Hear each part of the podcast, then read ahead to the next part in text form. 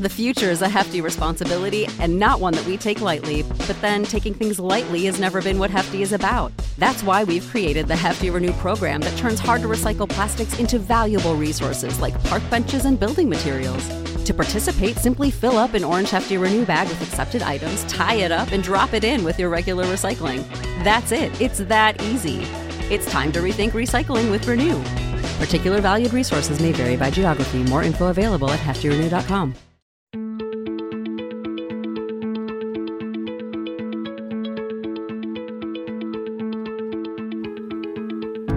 I'm Nil Zacharias, and you're listening to Eat for the Planet. On this show, we try to answer the question how can we eat in a way that nourishes us without starving the planet? The show features conversations with food industry leaders, health and sustainability experts, as well as entrepreneurs and creative minds who are redefining the future of food. This conversation with Seth Goldman was recorded live at the Plant Based World Conference and Expo on June 8, 2019, in New York City. It was the opening keynote on the second day of the expo as part of the Eat for the Future Business Forum. If you don't know who Seth is, he co founded Honest Tea back in 1998 with the goal of developing a less sweet iced tea back when low sugar, organic, fair trade, and sustainability weren't buzzwords in the food industry. But Seth believed in his mission and grew Honest Tea into a successful business, which was eventually acquired by Coca Cola. Today, low sugar beverages are in high demand amongst consumers, and restaurants like McDonald's and Wendy's offer organic drinks. And then in 2015, Seth expanded his focus to change the future of protein by joining Beyond Meat as executive chair. Since the launch of the company's flagship product, the Beyond Burger, in May 2016, it has been sold in tens of thousands of grocery stores, including Safeway, Target, Kroger, Albertsons, and Whole Foods. Beyond Meat has also been added to menus in thousands of restaurants, including national food chains like TGI Fridays and Carl's Jr., as well as a number of hotels, college dining halls, and even sports stadiums. Beyond Meat went public in May 2019 and had the most successful IPO of the year, with its stock price soaring more than 600% from its initial public offering price. This conversation covered the lessons learned by Seth Goldman along his journey with Honest Tea and Beyond Meat insights on what's next for Beyond Meat as they seek to redefine the meaning of meat, thoughts on the growing plant based food industry, as well as Seth's views on the future of food. I hope you enjoyed this as much as I did.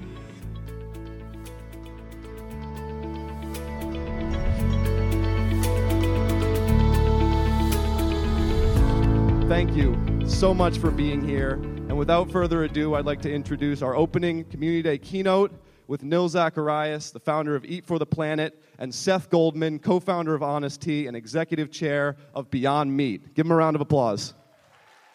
Thank you.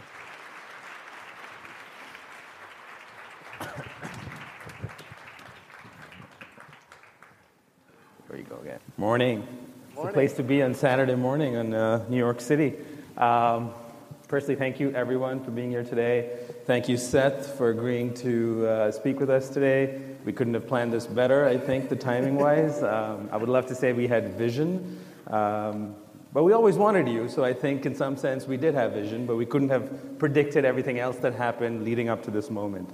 Uh, so we're going to talk for about an hour. I want to make sure that um, it's not going to be just about Beyond Meat, it's going to be about your story, and I want people to understand what it is to be um, a food entrepreneur who's done the things that you've done and is now at this point where you can, um, you can look back at your journey and hopefully inspire many others because I'm sure there's many entrepreneurs, inspiring entrepreneurs in this room or listening to this uh, that can learn something from it. And so, um, firstly, thank you. And um, so let's start right in the beginning, okay?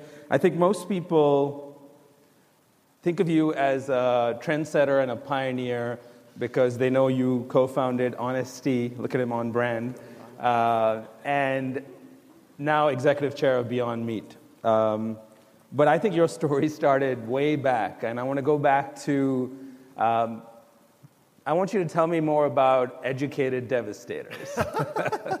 I'm sure no one in the room knows what I'm talking That's about. deep. That's deep.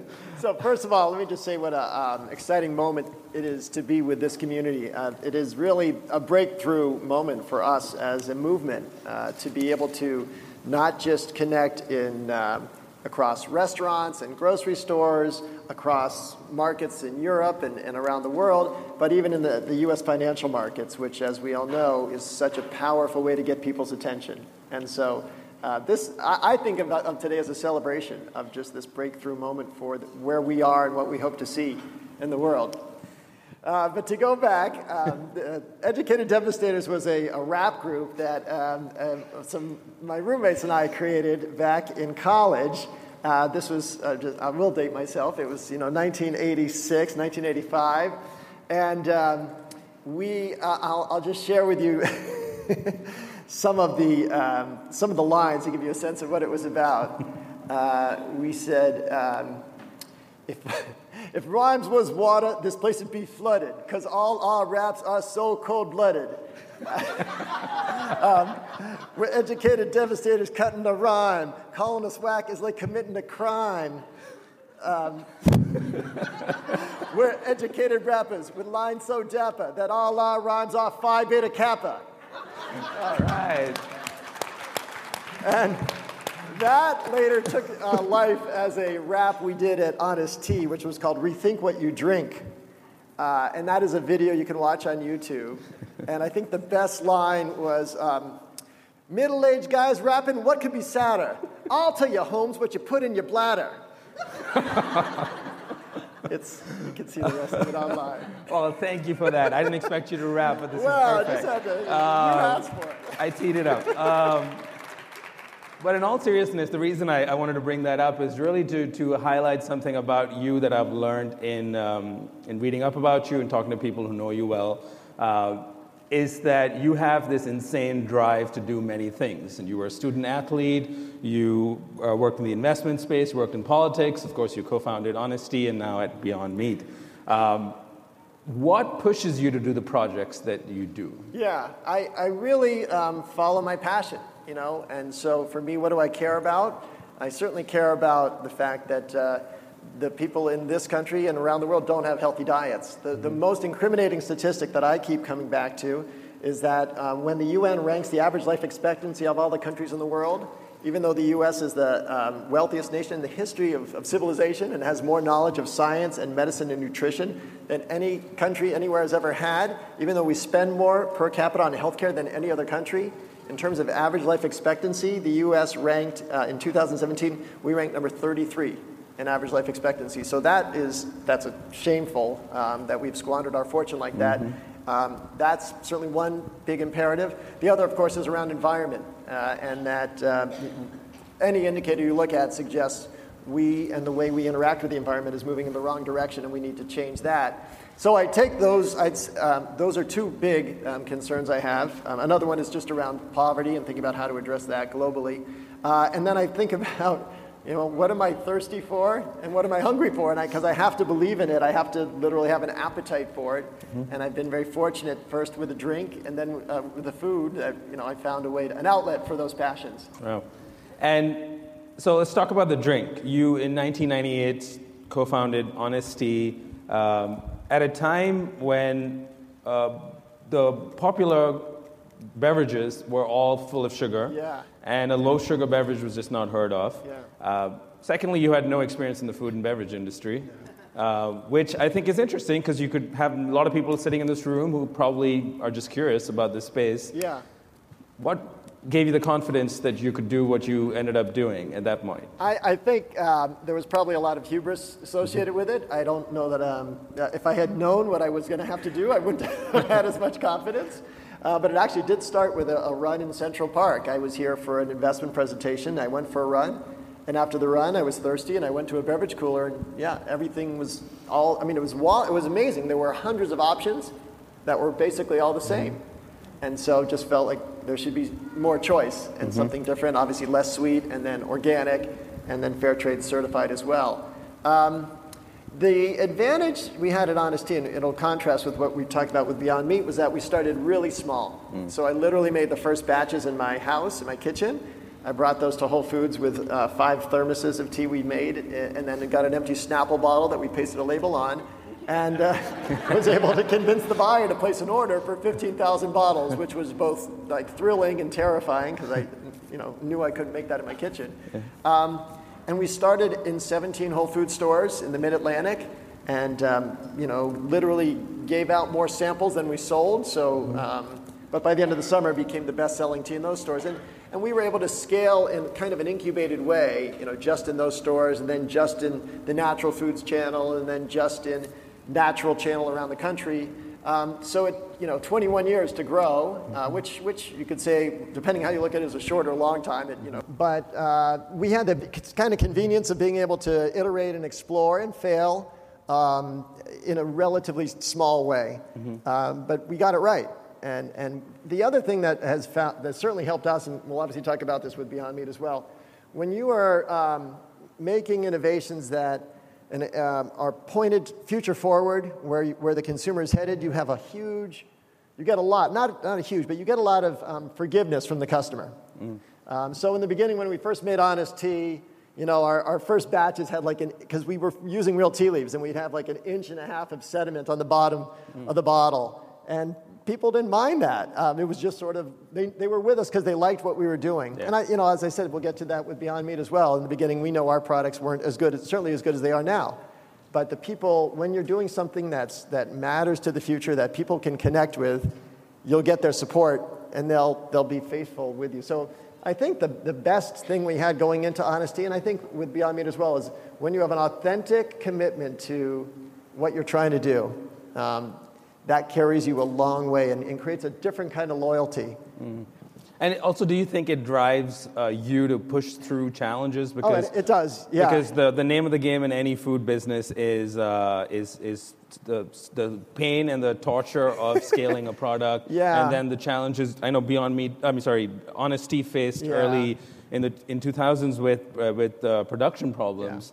Um, but eventually you push through that. Yeah. And was there a point, um, and of course we'll get to the acquisition and we'll start Yeah. talking about Beyond Meat soon, Yeah. but was there a point where you realized that not only did you have a successful business, but you were starting to almost lead a trend where other beverage manufacturers were now realizing that organic, low sugar, fair trade was a good thing to do? Yeah, it's, it's really, you know, the passion carries you so far. I mean, I think it's easy to, some, for someone to look at what happened over the past few weeks and say, oh, these guys are just in it for the money, and, and um, there are other ways to make money. The, what, what really drives us is passion. And there's a great quote, which I'm not going to get exactly right, but I get a lot of quotes because Honest Tea, we put them under our bottle cap. Um, and it's, it's something like, um, courage is not the absence of fear, but the feeling that some, there are things more important than fear. You know, and so this idea that when you really care about something, you'll find ways to persist. You will overcome the obstacles. You won't let the setbacks set you back, or, or, or at least discourage you from going. So yeah, tons of challenges over the over the time uh, of building Honest Tea and just always renewed with that feeling like what we're doing is important. We care about it.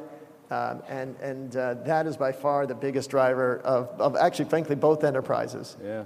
And so Honest Tea in 2011 was acquired by Coca-Cola. Yeah. And that kind of marked the, I wouldn't say the end, but the transition of a long journey Yeah. for you personally from um, in 1998 not knowing much about food and beverage to uh, having a successful exit, which uh, a lot of food companies are looking for. Um, at that point in time, did you, after going through the, the journey that you went through, did you have any plans to dive back into the food business? Was there, was that something Yeah. at the back of your mind? So first, you know, it's interesting. I don't um, technically right. Our investors got an exit, but I'm still not exited. I still You're spend still part of it. half my time with Honest Tea, and and um, I think that's important to note because. Uh, once again, to go to that point, you know, if some people are in it for the money, you know, I'm in it for the mission and the impact. And, and what's neat about what's happened since the Coke acquisition is that um, we have our scale and impact has grown so dramatically. So a lot of people say the last best day of a brand is the day before it sells, because then the, the mission gets diluted, the leadership leaves, and you lose the, the, the spirit and the energy. But um, with Honest Tea, it's really been the opposite. We were in about 15,000 stores before Coca-Cola invested. We're now in over 150,000 stores. Uh, and we just launched in Europe really this year. I was just in Europe last week launching the brand there. Um, we're now carried, so the, and, you know, obviously these are organic, low, low calorie drinks, fair trade whenever it's tea or can be certified.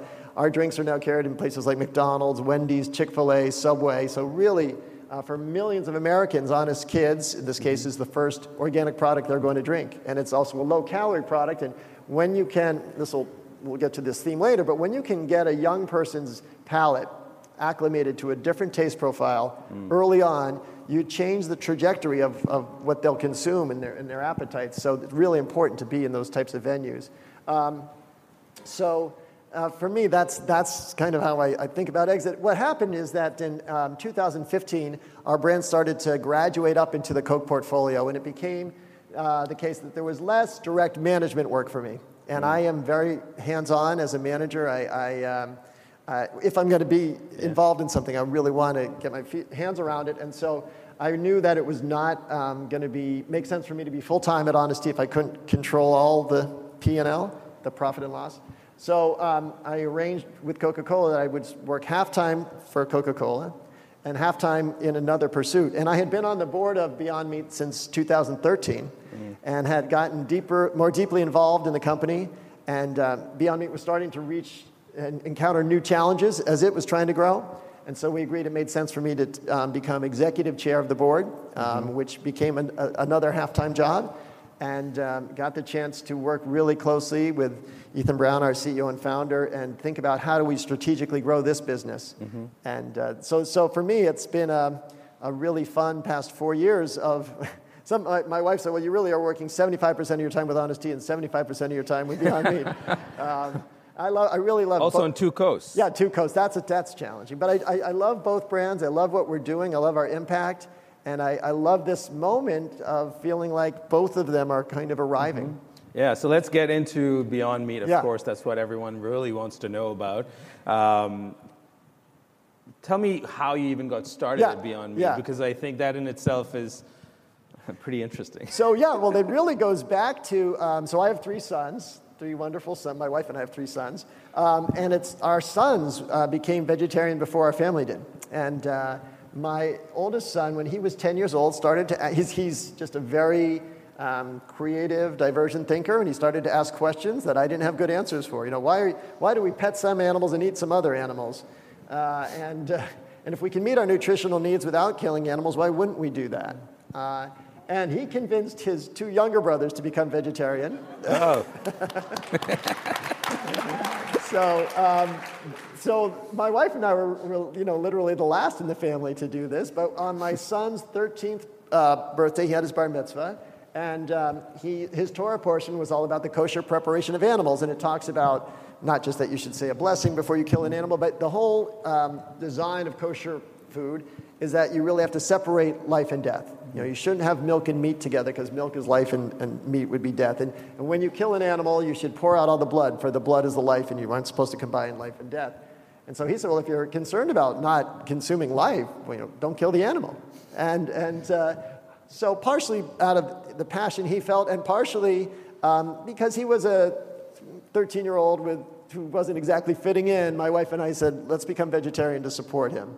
And so we did, and uh, we haven't looked back. Um, but it wasn't always easy. It was, you know, uh, especially, you know, so we're bringing up the boys as they're going into teenage years, and they're like, Dad, you know, it's so lame when, I, when we get invited to a cookout and we have to bring veggie burgers, and the veggie burger falls through the grill, and, you know, and we can't have anyone over for cookouts, and it, no one wants to come eat at our house. And, and, and, and uh, you know, it was, a, so, you know, that was like a real thing. And my wife, who, who liked to cook, um, uh, just felt like, you know, I, it's, it's hard to make food for people the way we used to. Mm-hmm. Um, and so on her uh, birthday, uh, I won't say which one, but on her birthday in 2012, she read this article about this company getting started on the West Coast called Beyond Meat. Um, it hadn't yet launched in retail, but the, the vision was to transform the meat case, using plants only, mm-hmm. to transform the meat case so that it's no longer a meat case, but really it's just instead of, you know, hamburger and chicken breast and turkey breast, there'd be cow protein, chicken protein, and plant protein. Mm-hmm. And that uh, plants would be, plant protein would be part of that continuum. And she said at the time, if this company ever were to succeed, it would be the best birthday present ever. and so uh, I sent an email to info at beyondmeat.com. Right, to info at beyondmeat.com. Okay. and I said, you know, I read this article. I know a lot about scaling a mission driven business. I've certainly learned enough. Um, if there's any way I can help, let me know. And, and uh, they re- emailed back within you know 24 hours saying we need help. And uh, uh, and so I you know went out and met um, the founders loved loved them loved their approach loved their humility loved their um, mindset uh, became an investor board member. And then when I when I was growing Honest Tea I was very fortunate to have some wonderful mentors one of whom was Gary Hirshberg the CEO of Stonyfield Farm Yogurt. And um, Gary and I would every every second Friday we'd just check in and just I had I, I would always have a list of things to talk about, and so I started to do that with Ethan, uh, and uh, we started doing it every Friday, and then it's we went to every other day, and it was just felt like there's a lot of things going on. And, and, and, what was interesting about when I joined Beyond Meat was the board and the investor base. It was all finance and tech people, and there were no food people. and so um, I brought a lot of Yeah. that knowledge and. I, I certainly have grayer hair than I had when I joined, but I just felt like I was sort of had that experience, the gray hair in the room, to say, okay, here's how we handle this, here's how we handle that, and it was uh, useful and helpful. And, and uh, as I said, when I joined the company, the sales were less than a million dollars, so it's grown quite a bit since then. And I've just, um, it's for me, it's just a great. I don't want to say it's a second act because I haven't concluded the first act, but it's a great next additional chapter. Yeah, and so obviously you saw a lot of parallels between some of the, the production distribution challenges you probably faced with Honest Tea. Yeah. And how different is is is the? I know it's a very different product, obviously. Yeah, but, yeah, there's so much that's in common. It really, I mean, yes, there's two really different approaches to food. Um, You know, what we talk about Honest Tea is about kind of the undoing of food. It's simple, transparent supply chains, authentic ingredients. And what we're doing at Beyond Meat is about a redoing of food. It's using plants to recreate a category, recreate a product. But both are, you know, in order to succeed, both need great taste, both need transparency and authenticity in terms of the way we communicate what's in the ingredients. And then we both have to have a, a health impact that's better for the consumer and a better environmental impact. So all of those are true and consistent. Um, and then, you know, a lot of production is, you know, can we develop our supply chain? Can we make sure we have enough? I mean, it sounds simple. Of course, it gets more complicated, but um, you know, a lot of it is, it's just the basic, like, can we, one of the best things that's happened at Beyond Meat is that um, as we were growing, we needed a sales leader, and I, um, I reached out to the, the, the person who had been our, in charge of sales at Honest Tea. And he's a, um, he would say, he's kind of a, he's a, a, a New Jersey guy who used to drive a Coke truck, very, um, you know, sort of brass tacks, common sense. And I brought him out to California, and he's our chief growth officer, and he's just been killing. I mean, I, you, we've talked about our sales. You know, we grew threefold in the first quarter over the previous year. So it's been wonderful to have uh, this Chuck Muth is his name, and, and have him come out. And so a lot of what we're doing is the, the, it's a pretty straightforward playbook. Yeah, and so tell me about the decision and the thinking that that led up to to the big moment this May Yeah. uh, last month Yeah. uh, with the IPO. Yeah, and I'll just contrast it with Honest Tea. So for, with Honest Tea, you know, for the first 10 years, we raised all our money from angel financing. Uh, it was $10 million total that we raised. And most of the, the money we raised, um, most of our R&D at Honest Tea was literally in a kitchen, a kitchen counter, you know, no bigger than this. Uh, and I was I started I was the original R&D person and then we had another you know uh, someone who graduated from University of Maryland in food science and he sort of did the next piece of it. Um, it was pretty simple. Um, what we're doing at Beyond Meat is much more complicated. We are we the just to contrast what we're doing at Beyond Meat versus what's you know the, the, our predecessors. So the veggie burgers. Um, basically just um, mushing together different ingredients and saying that's a veggie burger. And, and, and I think the results, at least in my view, weren't satisfying. I know, at least for my family, weren't satisfying. And what we do at Beyond Meat is we start from a much deeper question, which is what is, what is meat? Um, literally, physically, chemically, you know, phys- uh, what is it? And, and really, it's, a, it's a, an architecture of meat is, is it's a, amino acids that form the proteins, it's lipids that form the fats, 70% water, some trace minerals and carbohydrates. And, and the, the magic of meat, what gives it its taste, is the, art, is the way it's put together. And so let's understand that more deeply, more profoundly than anyone else. and, and put a, together a, a, research and development project. We call ours the Manhattan Beach Project mm-hmm. because the, we want to, people to understand the scale um, and approach. And so we have 63 scientists and engineers all going after that. That is a much deeper and bigger um, investment. And so uh, Beyond Meat had raised over $150 million mm-hmm. in its first uh, 10 years. So that, that's what it took to, to scale the business to where it was. Um, and we, we have a great group of supportive investors that um, smart, supportive, but we also recognize there's at some point they're going to you know, want to get an exit. And we had to think about we're trying to build a global protein company. We want international scale, and that's going to take more resources. And so, do we want to? We, we knew we would need to raise money at some point. And then the question is, who do we raise it from? Do we go back out to our investors who, who would have been supportive?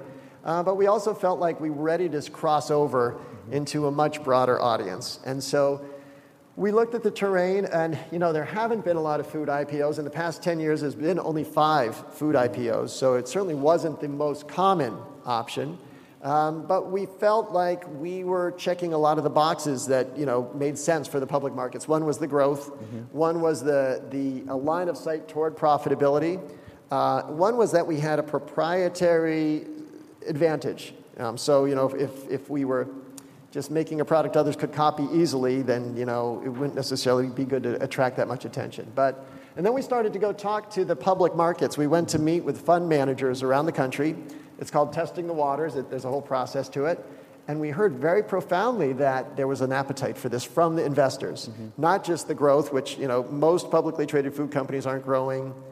Uh, well, just they certainly aren't growing the way Beyond Meat has been yeah. growing. Um, the other thing I, I, I noticed, and I didn't share this, but before I launched Honest Tea, I'd worked in what's called socially responsible investing, and today is referred to as ESG investing, environmental and social uh, and governance um, criteria for investing. And as I talked to those investors, um, I realized they really didn't have many options to invest in. Uh, if you're concerned about having a positive impact through investments, most of what they're trying to do is invest in companies that are doing less harm. Mm. And there are very few options they could invest in that are doing, you know, proactively supporting health and sustainability. So we really understood that this was an area where there would be an appetite for investors as well. And so we said, let's, let's do this. Yeah, and so you just make the decision. Uh, happens last month.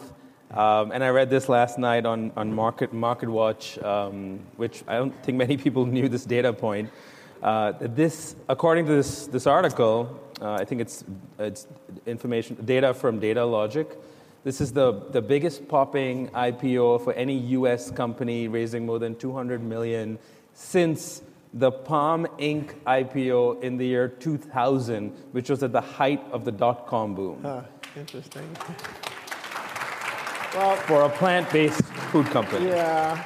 Uh, for me, what's exciting about it all is this is, as I said, a breakthrough moment for this community. It helps all of us, whether you're a consumer, an entrepreneur, an investor, it helps legitimize this idea that this is not a fringe, this mm-hmm. is not.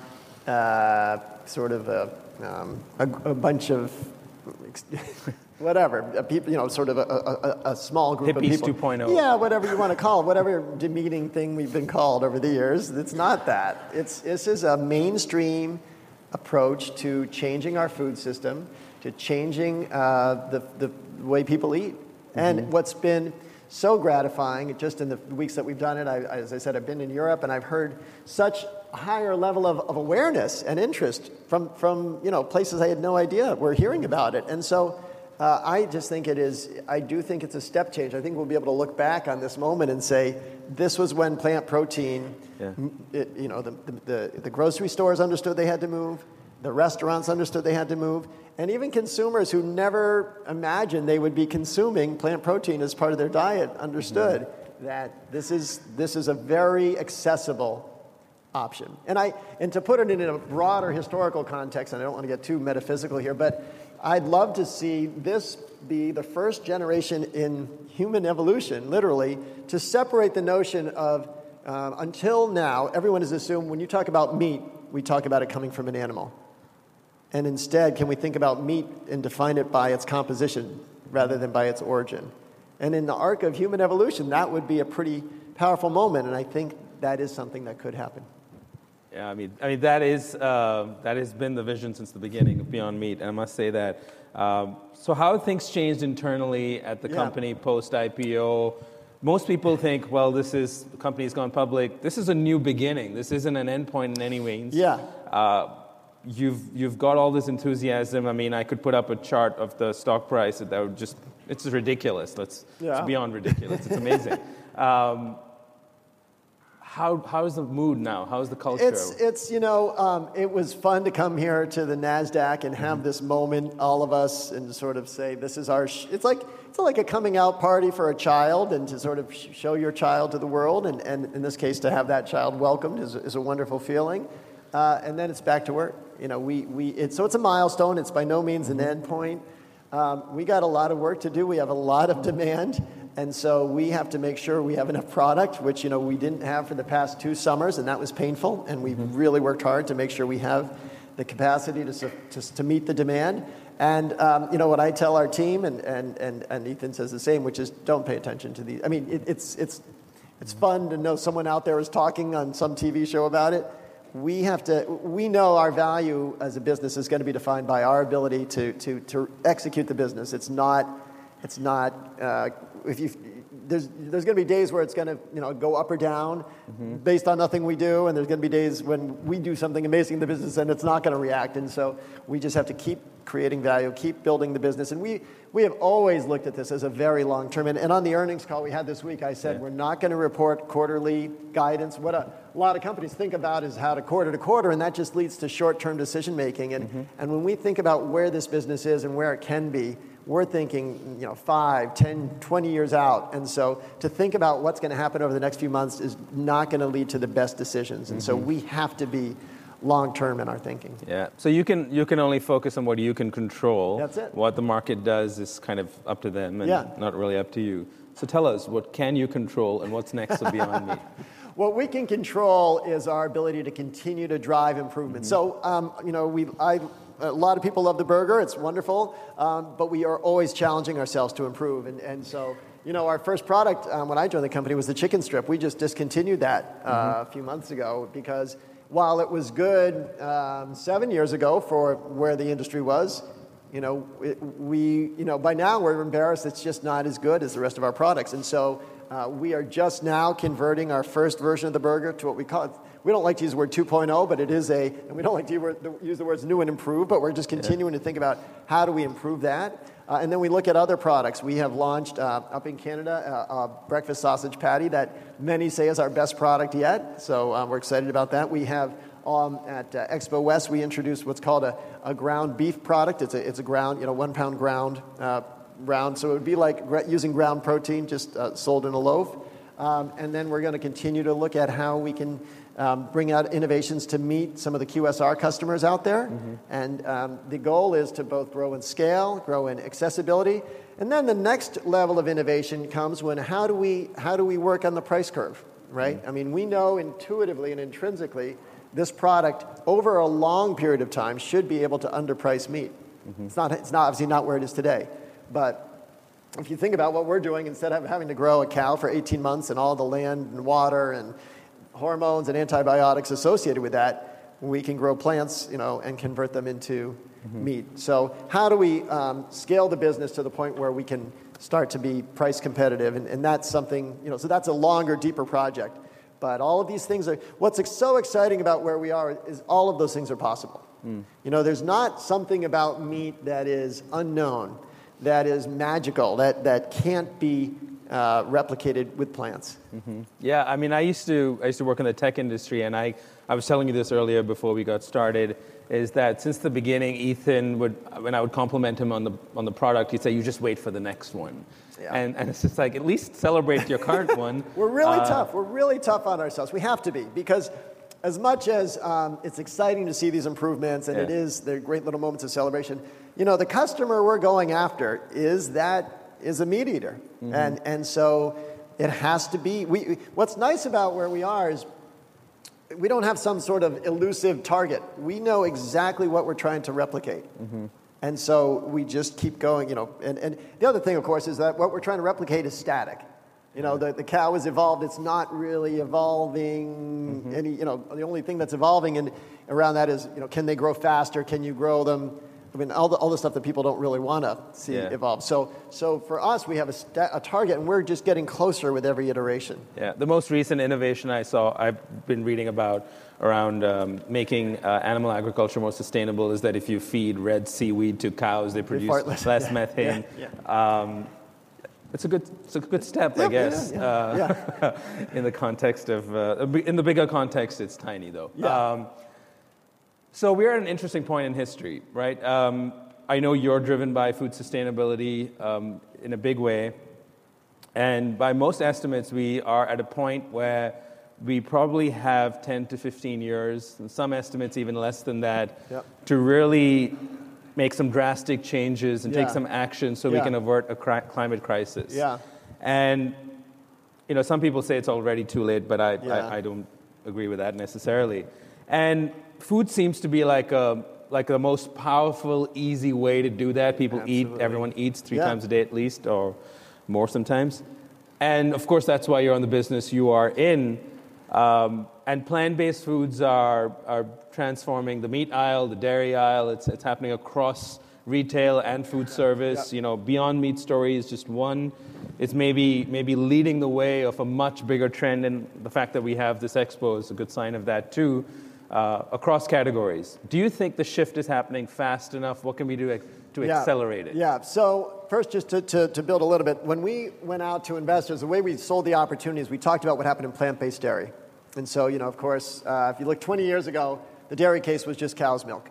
And um, it's not that soy milk hadn't, soy milk's been around for centuries or, you know, longer, um, but it was only when, you, when companies like Silk took soy milk, packaged it, and merchandised it adjacent to its analog that it grew, you know, depending on who you talk to, 13 to 14 percent of the dairy category is uh, plant based. In the meat category, until we got into it, uh, less than 1% of the category was plant based. And our playbook is very much the same as what the folks in the, in the dairy, plant based dairy did. We package it, well, we create an analog that's comparable, we package it and merchandise it in the meat section adjacent to its analog. And we think that, yes, uh, within a matter of years, we'll get to that 13 to 14%. But I actually think it could happen even more quickly because we do, you know, um, I would say that the science around um, uh, plant-based dairy is relatively simple. It's uh, whereas with the science around the meat is much more, it's much deeper. Um, so I, I think, and I do, I, I, I, really do think this is a moment where it can accelerate. And so, you know, certain things take a long time and then they take a really short time. And one of the great examples is what happened with plastic straws.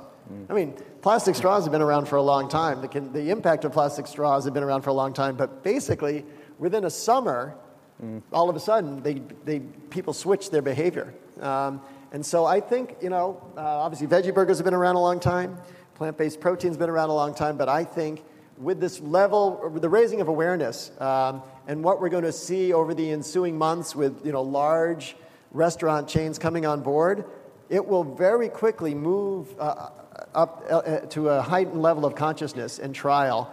Um, I'm, I'm, you know, I wouldn't be in this if I weren't an optimist, but I, I really do think we're going to see some profound changes in the way people eat uh, over the next few years. Yeah, and as an industry, what do you think we can do better to, to support for companies to Yeah. look at Beyond Meat as an example, Yeah. leading the way?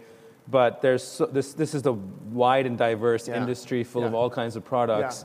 What, can, what can the industry do as a whole to, to make sure that we, we, we get over some of the challenges that lay ahead of us Yeah. and we support each other to, to Yeah. get to that point where we can avert this crisis using food? Yeah, so I, I think this, this, um, this meeting here, this whole uh, convention, is a great example of raising awareness, educating people, spreading the word. Um, for entrepreneurs, it is helping them to both get the funding to scale their businesses, but I also, and this is, you know, I, I think a, a hope and important lesson here is we have to hold ourselves to a really high bar. So um, taste matters, packaging matters, branding matters. Don't uh, you know, the, the, the veggie burgers of the previous, sort of the 1.0 of veggie burgers did not help our movement. I used to joke that the veggie burger was a conspiracy by the meat industry to discourage people from becoming vegetarian because a, a meat eater would taste it and say, ah, I don't really want. I, I was at a camp once. I was just after I started working with Beyond Meat. I was telling the kids, I help um, sell. You know, I, I try to explain plant-based protein. Well, what's that? Veggie burgers. They went, ooh, like that can't you can't have people react that way. So we have to hold ourselves to a, a high standard. It has to taste as good or better. Um, mm. And and I think that too often we've marketed, and I, will put myself in this category. We've marketed to the true believers mm. who will make the sacrifice. Um, that's what we, you know, my family did. And so one of the um, um, slogans we trademarked at Beyond Meat is "Eat what you love," uh, because we want people to make our, the products as accessible mm-hmm. as they can. Uh, and so I, I, I do think we have to collectively raise the bar. Yeah, and what do you think from a standpoint of so, so now you you're obviously have the spotlight on you, you know, literally at the moment, but um, but you have the public markets looking at you. I, yeah. I love nothing more than reading. Um, uh, the finance press analyzed the plant-based market yeah. because it's uh, they didn't even know it existed, and now yeah. they're experts in it. Um, and so it's it's fascinating. But to what extent do you think you have a sense of responsibility to not just aim for your true north, which is to, as you said, yeah. replicate meat, just use it yeah. with plants, um, but also improve on meat yeah. to make it make it healthier. Sure. I mean, of course, there's some aspects of Beyond Meat that inherently make it healthier than meat. Yeah. Um, but so, yeah, what do you think the future so, is on that? So, so first of all, I, that sense of responsibility is, is profound. I mean, I, even with Honest Tea, you know, I was determined to show that you know you can do the right thing and still deliver for investors. So, uh, you know uh, when we went organic, when we went fair trade, these are all things that make our product cost more. Uh, and yet they were what actually contributed to the value of what we're doing. And at Beyond Meat, we absolutely take seriously and, and are 100% confident that we can, from where we are, we can continue to both improve the taste, but also the nutritional profile. This, we know the sodium can come down in our product. Um, the other thing we can do is uh, environmental footprint. I mean, we're already at a, at a significant um, advantage. So we did a life cycle analysis, you know, peer reviewed.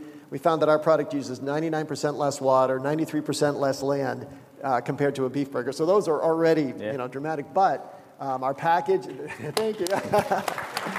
um, but our, our, our, packaging is bulky, mm-hmm. and, and we know that. And so we know we can improve that. Um, we also know that um, you know right now we have a, a, we're, we're, growing products. We grow some some of the ingredients in, in Europe. We grow some of the ingredients in the United States. But we can we can be as we scale this around the world. The goal is to be able to source uh, crops from every biome that we produce and Every every biome around the world has plants that produce protein. And will we be able to just use the local crop? And mm-hmm. can we be plant agnostic? We use peas right now because that's the only um, crop that's really been scaled, but there, it's, it's by no means are we reliant just on the pea to be able to, to make this product.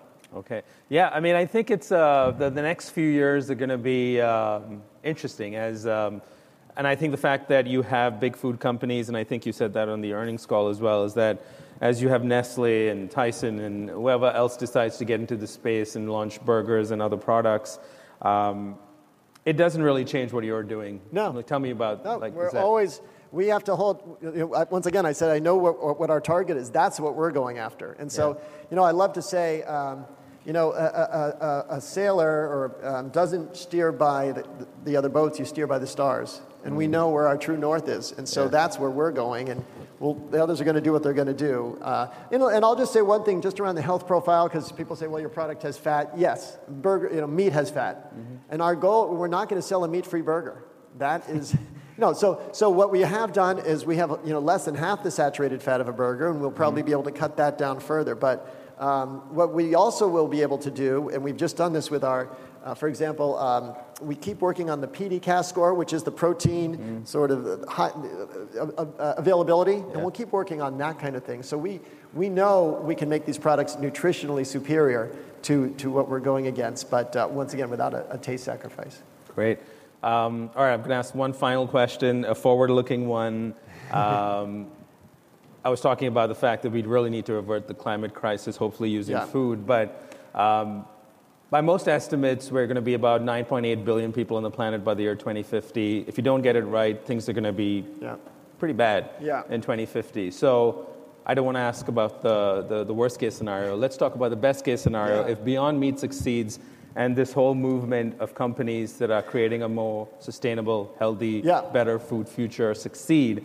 What's your vision for the food industry in the right. year 2050? Well, so, so let's first think about the developing world. I mean, one of the things where we, it's so exciting is we have the chance to help um, whole I don't know, whole continents, but certain parts of the world leapfrog a domesticated livestock industry. So when you go to Bangladesh, you don't see telephone poles. Mm.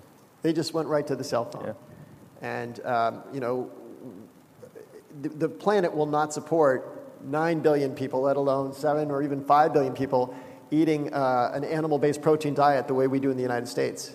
And so, if we are able to scale this business the way we, we'd like to, uh, we'd love to see plant based protein become available. And, and, the, and the reason it, it um, you know, maybe there's been some resistance is because with economic rising expectations, at least, you know, I, I spent, I lived in China back in the um, 80s, there was a meat, animal meat was a symbol of, you know, you, affluence that you've mm-hmm. got to get there. Um, but it, it, it, shouldn't be that the, I, I, believe no one in the world has the mindset that I need to get my food from animals. Um, they, they have the mindset I need great tasting food that's going to meet my nutritious and, nutrition and dietary needs.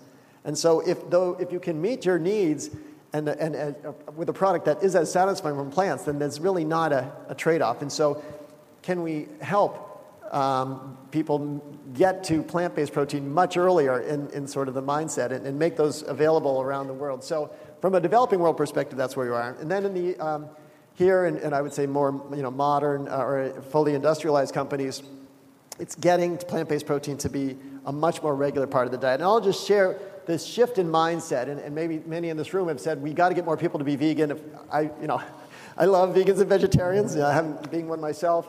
Um, but I don't know that that's realistic. And I've, you know, I've heard certain people say they want to ban the meat or you know, eliminate the meat industry. I just don't know that that's realistic. Mm-hmm. But if instead of, um, if what we can do instead is get everyone to have more plant based meals, um, that is, that's far more powerful when we think about scale than getting just the pure, getting more purists out there. And so um, I think we're at the very beginning of this, of this movement, and, and it's going to be so exciting and I think gratifying to see what's going to happen in just the next few years. Well, thank you, Seth Goldman. This has been absolutely a pleasure. Thanks, thank everyone. you all. Thank you all.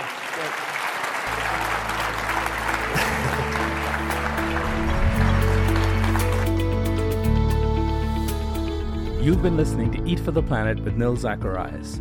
If you enjoyed this conversation and would like to show your support, please subscribe to the show and leave a review on Apple Podcasts. To learn more about how Eat for the Planet can help your brand or organization, develop the right strategy, implement scalable operations, and grow responsibly, visit EFTP.co. That's EFTP.co. Let's rise up to the challenge of transforming our food system. Thank you for listening.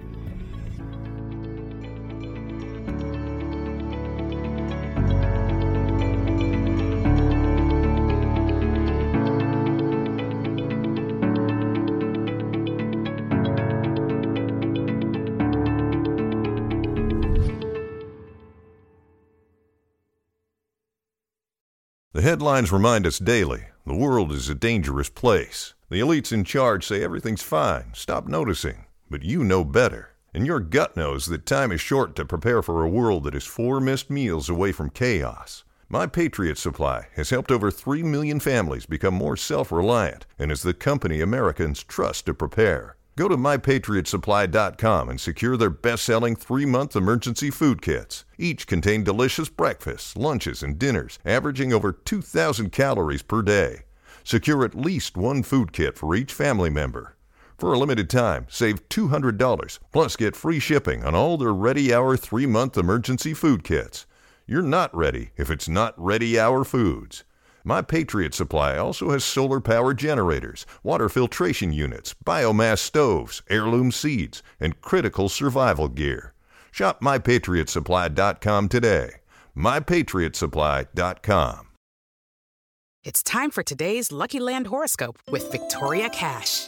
Life's gotten mundane, so shake up the daily routine and be adventurous with a trip to Lucky Land. You know what they say. Your chance to win starts with a spin. So go to LuckyLandSlots.com to play over 100 social casino-style games for free for your chance to redeem some serious prizes. Get lucky today at LuckyLandSlots.com. Available to players in the U.S., excluding Washington and Michigan. No purchase necessary. VGW Group. Void where prohibited by law. 18 plus. Terms and conditions apply.